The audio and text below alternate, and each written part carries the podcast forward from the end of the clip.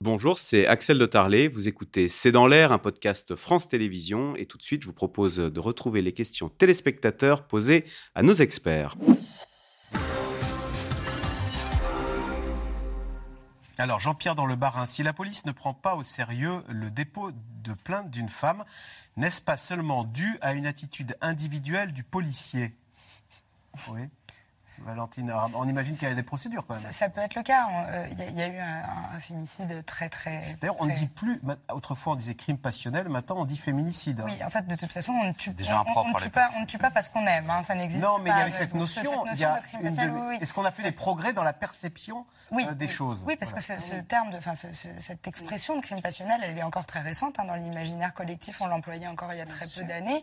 Euh, c'est vrai que voilà, il a fallu déconstruire quelque chose pour comprendre qu'on ne tuait pas par amour, que ce, n'était pas une circonstance atténuante, si je puis dire. Ça change tout de dire féminicide par rapport à crime passionnel, dans la perception qu'on a euh, de l'auteur. Il faut, il faut rappeler quand même euh, à ce stade que le, terme de féminicide n'existe pas dans le code pénal. Il est rentré dans le dictionnaire, dans le Larousse, il existe à ce niveau-là, mais ce n'est pas une infraction pénale euh, en, soi. En revanche, sur la, sur la question de, savoir si ça peut dépendre ou non de l'attitude d'un policier, bien sûr que ça peut avoir un impact. dans le cas de, Il y a eu un féminicide qui s'est déroulé à, à, Mérignac en Gironde, où le policier était lui-même auteur de, de, de violences conjugales. Il a d'ailleurs été, bien sûr, révoqué depuis euh, de la, de la police. Mais euh, voilà, là, on était sur un cas très particulier. Je ne dis pas du tout, et fort heureusement que ça concerne euh, tous les policiers et, tous les gendarmes. Ça, ça, peut avoir une incidence. Et, mais c'est aussi peut-être ce qu'on disait tout à l'heure, un manque de formation, un manque de, de, clés, de clés de lecture qui, qui parfois ne nous permettent pas d'avoir justement cette bonne lecture du dossier. Maître Isabelle Steyer, Bérangère dans le Puy-de-Dôme. Xavier Dupont de Ligonnès est-il considéré comme un auteur de féminicide Parce que de la même façon, on sait qu'il avait, euh, il aimait renvoyer cette image de winner, de, d'homme à, succès, et euh, ses difficultés financières, il, ne n'acceptait pas l'idée que ses proches, à commencer par son épouse, puissent euh, en avoir la preuve. alors tout dépend de la définition de féminicide que, l'on a en tête, mais effectivement, on, peut penser que il a tué pour ne pas, parce qu'en tant que femme, elle, avait, euh, elle connaissait tout de lui et qu'il pouvait être démasqué. Donc euh, c'est un peu ce qui se passe dans les féminicides que, l'on voit ce soir, c'est que euh, la femme connaît l'histoire secrète, connaît aussi la violence, connaît bah, les discours d'escrocs, connaît le vrai masque et qu'il faut faire disparaître. Et que l'homme est blessé. C'est ça, et qu'il est, il est, blessé et il peut être dévoilé démasqué. Donc il, est, son secret est en danger, sa posture sociale est en danger.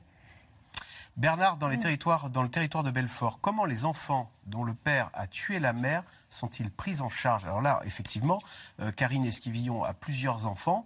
Euh, ce soir, elles viennent d'apprendre que leur mère est morte et que c'est leur père ou, son époux mmh. qui est à, l'origine. Euh, c'est la, double peine, là, Damien Dessini, parce que j'imagine que les enfants, jusqu'au bout, devaient croire qu'il y avait peut-être une petite chance mmh. que, effectivement, ce soit vrai et qu'elle soit partie et qu'elle allait revenir. Euh, oui, c'est c'est plus qu'une double peine parce que effectivement là, c'est des enfants qui n'ont plus de maman, qui n'auront certainement plus de papa pendant un certain nombre d'années. Et après, alors là, ils sont pour certains euh, âgés, même, euh, voilà, c'est des gens qui ont, commencé leur vie, etc. Mais effectivement, il y, a un, mineur, il y a un, jeune garçon qui est au collège, qui en plus a un handicap, hein, il est sourd. Mais il y a plein d'autres dossiers. Les enfants de Cédric Jubilard, ils sont très très jeunes.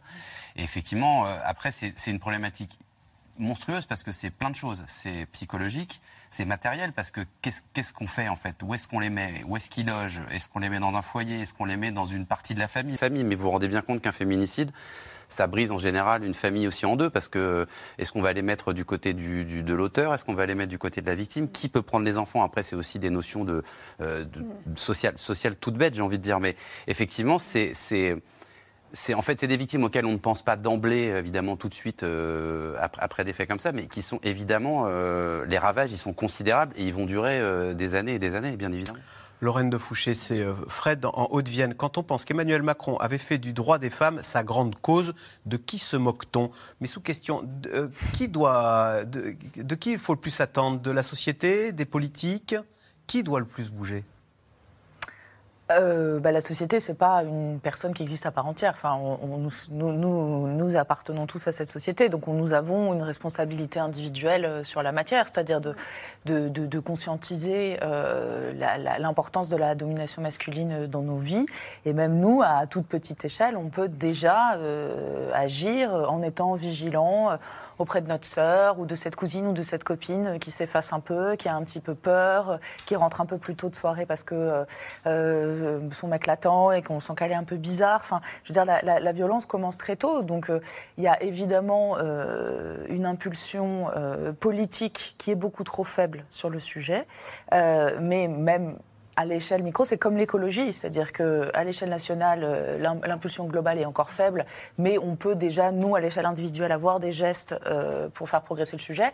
Sur cet endroit-là, c'est la même chose.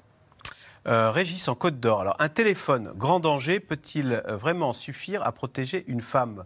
C'est une des solutions qui est proposée, ça, euh, quand les femmes rapportent des, être sous le, coup de leur mari. C'est toujours la même chose, c'est-à-dire c'est la femme qui vit avec ça dans la main, terrorisée, traquée comme un animal, avec son, son, petit téléphone pour potentiellement appeler un peu plus rapidement, mais sur la focale, c'est encore. Quelles sont les solutions qu'on pourrait imaginer? On cite souvent l'Espagne. Est-ce qu'il y a des pays qui, qui traitent mieux que nous qui savent mieux protéger les femmes que nous?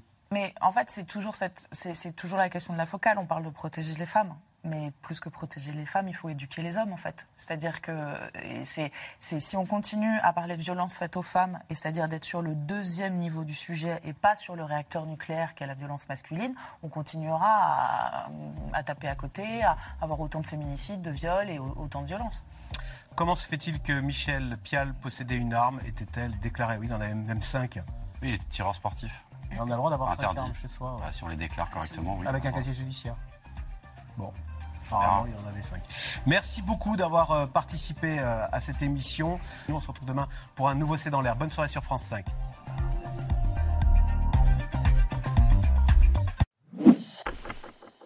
Merci d'avoir écouté C'est dans l'air. Comme vous le savez, vous pouvez désormais écouter l'intégrale, mais aussi l'invité ou vos questions à nos experts. Tous ces podcasts sont disponibles gratuitement sur toutes les plateformes de streaming audio. Et pour le replay vidéo, c'est sur France.tv, bien évidemment. À bientôt.